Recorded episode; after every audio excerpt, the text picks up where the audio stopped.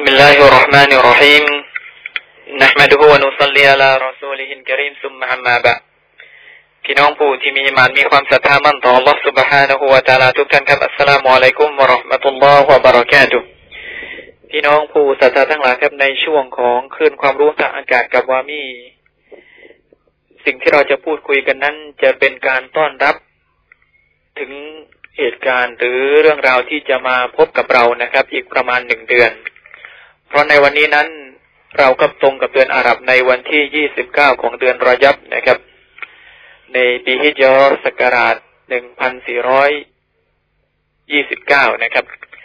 ก็อินชาอัลลอฮ์พรุ่งนี้ก็จะพรุ่งนี้หรือเมื่อนี้นะครับ ก็จะเป็นวันที่หนึ่งของเดือนชาบาน และหลังจากเดือนชาบานนะครับ ก็จะก้าวเข้าสู่เดือนรอมฎอนซึ่งเป็นเดือนที่พี่น้องผู้ศรัทธาหลาย ๆ ท่านนั้นรอคอยนะครับ ราะเป็นเดือนที่มีความจำเริญมีความประเสริฐเป็นเดือนที่พระองค์อัลลอฮฺสุบฮานะฮูวาตาลา ได้มอบให้แก่อุมมะประชาชาติของท่านนาบีมุฮัมมัดสุลลัลฮุอะลัยฮิวะสัลลัมในเรื่องของความดีอันมากมายนะครับ เพราะฉะนั้นการพูดคุยของเราตั้งแต่วันนี้เป็นไปนะครับ จะเป็นการพูดคุยกันในเรื่องราวของเดือนรอมฎอนในเรื่องราวของการถือศีลอดต่ออัลลอฮฺสุบฮานะฮูวาตาลา ในเรื่องราวของการเตรียมตัวและในเรื่องราวของการปฏิบัติตัวเมื่อเดือนรอมฎอนนั้น ได้เดินทางมาพบกับพวกเราอินชาอัลลอฮ์ขอต่ออัลลอฮฺสุบฮานะฮูวาตาลาให้พวกเรานั้นนะครับ ได้พบกับเดือนรอมฎอนได้ใช้ชีวิตอยู่ในเดือนรอมฎอนและได้ปฏิบัติศาสนากิจถือสิรดพร้อมกันในเดือนรอมฎอนและได้รับการตอบรับจากอัลลอฮฺสุบฮานะฮูวาตาลาในเดือนรอมฎอนนะครับ สำหรับสิ่งที่เราจะเริ่มต้นพูดคุยกันในวันนี้นะครับ ก็คือในเรื่องราวของความประเสริฐของเดือนรอมฎอนอย่างที่เราทราบนะครับว่าในเรื่องของบทบัญญัติ หรือข้อใช้ในการถือสินอดในเดือนรอมฎอนนั้นได้ถูกบัญญัติให้กับท่านนาบีมุฮัมมัดสุลลัลฮุอะลัยฮิวะสัลลัม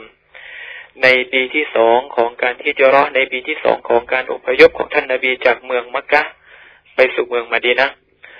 ซึ่งในตอนแรกนั้นนะครับในสมัยแรกที่อยู่เมืองมักกะและสองปีแรก หรือหนึ่งปีแรกที่อยู่ที่เมืองมาดีนานั้น การถือสิรดที่ถือว่าเป็นวาญิบเป็นฟัรดูสำหรับมุสลิมก็คือการถือสิรดในวันอาชูรอตามทัศนะของนักวิชาการส่วนใหญ่นะครับ และหลังจากนั้นเองในปีที่สองพระองค์อัลลอฮฺสุบฮานะฮูวาตาลาก็ได้ประทานบทบัญญัติในเรื่องของการถือสิรดในเดือนรอมฎอน นักวิชาการบางท่านกล่าวว่าบทบัญญัตินี้นะครับ ได้ถูกกำหนดไว้ในเดือนชาบาน ในปีที่สองของการที่จะรอของท่านนาบีมุฮัมมัดสุลลัลฮุอะลัยฮิวะสัลลัมและในเดือนนี้เองนะครับ เป็นเดือนที่อัลลอฮฺสุบฮานะฮูวาตาลาได้มอบประทานความดีงามต่างๆ ให้แก่อุมมะประชาชาติของท่านนาบีมุฮัมมัดสุลลัลฮุอะลัยฮิวะสัลลัมผมอยากจะนำพี่น้องไปพบกับฮะดิษบทหนึ่งนะครับ ที่รายงานโดยท่าน อบูฮุไรรอรอดิยัลลอฮุอันฮูได้กล่าวนะครับว่า ท่านนาบีมุฮัมมัดสุลลัลฮุอะลัยฮิวะสัลลัมได้กล่าวเอาไว้นะครับ ซึ่งมีความหมายว่า ฉันหรืออุมมะประชาชาติของฉันนั้นได้ถูกประทานมาในห้าประการด้วยกัน ซึ่งห้าประการนั้นถูกประทานมาในเดือนรอมฎอนและการประทานอันนี้จากพระองค์อัลลอฮฺสุบฮานะฮูวาตาลานั้นไม่เคยประทานให้แก่ อุมมะหรือประชาชาติอื่น ก่อนหน้าพวกเรานะครับ แต่ในเรื่องราวหรือความดีงามความประเสริฐตรงนี้ ทั้งห้าประการนี้นะครับ ได้ถูกประทานให้แก่อุมมะของท่านนาบีมุฮัมมัดสุลลัลฮุอะลัยฮิวะสัลลัมประการที่หนึ่งนะครับ ในเดือนรอมฎอนก็คือว่าخلوف فم الصائم أطيب عند الله من ريح المسك กลิ่นปากนะครับ ของบุคคลที่ถือศีลอดนั้นจะมีความหอมหวานนะที่อัลลอฮฺسبحانه وتعالىมากกว่ากลิ่นของชะมดเชียงซะอีกนะครับ นั่นก็หมายถึงว่าบุคคลที่ถือศีลอดเพื่ออัลลอฮฺسبحانه وتعالى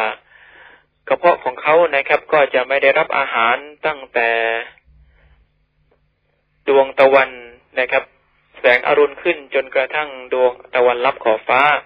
เพราะฉะนั้นในเวลานี้นะครับ เป็นเวลาที่กระเพาะเนี่ยไม่ได้รับทั้งอาหารไม่ได้รับทั้งน้ำจึงทำให้เกิดกลิ่นขึ้นมานะครับ